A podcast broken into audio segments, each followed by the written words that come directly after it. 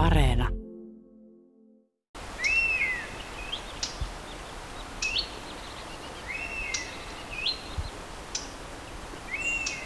Jos mehiläishaukkaa pääsee katsomaan läheltä, kovin moni ei kyllä pääse, mutta jos pääsee, niin näkee, että se on itse asiassa aika erikoisen näköinen haukka.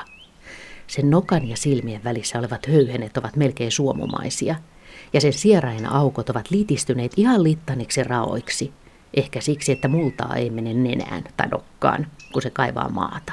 Ja tosiaan, se kaivaa maata ja kuuntelee ja haistelee ja löytää sieltä maanuumenista ampiaisia ja mehiläisiä ja muita mesipistiäisiä, erityisesti niiden toukkia, joita se syö mielellään. Ilmeisesti ne suomalaiset höyhenet siis suojaavat sitä juuri ampiaisten pistoilta, ainakin jonkin verran. Ehkä. Mehiläishaukan elämässä nimittäin moni asia on vielä aika epäselvää. Ne elävät kesäsi piilottelevaa elämää metsien kätköissä, pesiä on tosi vaikea löytää, ne eivät juuri ääntele, ja koska niiden määrä on vähentynyt jo pitkään, jopa erittäin uhanalaisen puolelle, niin niitä on myös tietenkin vaikea tutkia. Niiden talvialueita ei ole oikein tunnettu, eikä sitäkään tiedetä, miksi ihmeessä niillä menee niin heikosti. Mikä tässä ajassa on niille niin vaikeaa. Paitsi että nyt tiedetään vähän enemmän. Suomen mehiläishaukkoja nimittäin seurattiin kymmenen vuoden ajan satelliittilähettimillä ja päiviksi, Arneksi, Annikaksi, Joukoksi, Roosaksi Muun muassa nimetyt haukat välittivät uutta tietoa muuttoreiteistä, levähdyspaikoista ja talvenviettoalueistakin. Ja siitäkin, mihin matka sitten päättyi, sademetsässä tai muuttomatkalla. Selvisi, että mehiläishaukat eivät kierräkään mannerten kautta välimerta ylittäessä, vaan yllättävän suuri osa mennä päräyttää suoraan siitä meren yli. Ne ovat taitavia lentäjiä ja käyttävät meren päälläkin olevia termiikkejä. Ja muitakin vastaan tulevia apuja, niin kuin se eräs muuttomatkalla väsähtänyt haukka, joka päätyi nukkumaan rahtialukselle välimerellä. Alus meni kyllä harmillisesti vähän väärään suuntaan pohjoiseen, mutta hitaasti ja niinpä se aamulla jatkoi taas muuttomatkaansa etelään Algeriaan. Nuoret kesällä syntyneet haukat lähtevät ensimmäiselle muuttomatkalle itse asiassa omin päin aikuisten jälkeen.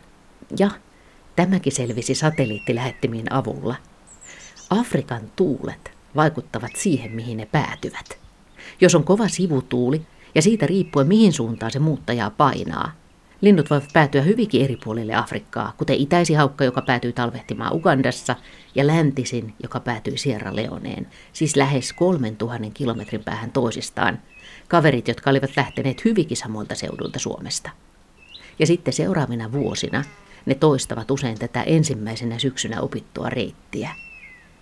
Vaikka kyllä ne myös oppivat, kehittyvät, suoristavat reittejään, seuraavat muitakin haukkoja – ja hyvä muuttotaito onkin tärkeää, varsinkin keväällä, koska silloin on tosi kiire, minkä eräs satelliittihaukka koiras sai karvasti kokea.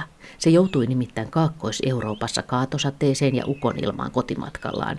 Muuttomatka vähän hidastui, piti odotella välillä, ja kun se vihdoin pääsi Suomeen, niin naaras oli lähtenyt toisen koiraan matkaan pesimään. Ja tämä epäonninen myöhästyjä löysi uuden puolison vasta seuraavana keväänä. Ja entä sitten ne uhanalaisuuden syyt? Että mikä kaikki tässä ajassa on mehiläishaukkoille vaikeaa ja mihin niiden matka oikein tyssää? Ja tässä tulevat hyvät ja huonot uutiset. Hyvät ensin. Linnut näyttävät selviävän yllättävän hyvin lentomatkoista. Satelliittilinnuista vain yksi jäi välimerelle ja yksi kuoli Länsi-Saharassa suuressa hiekkamyrskyssä.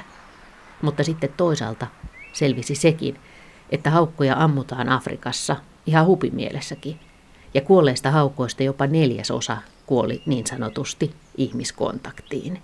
Eikä se tietenkään ole pitemmän päälle mitenkään kestävää.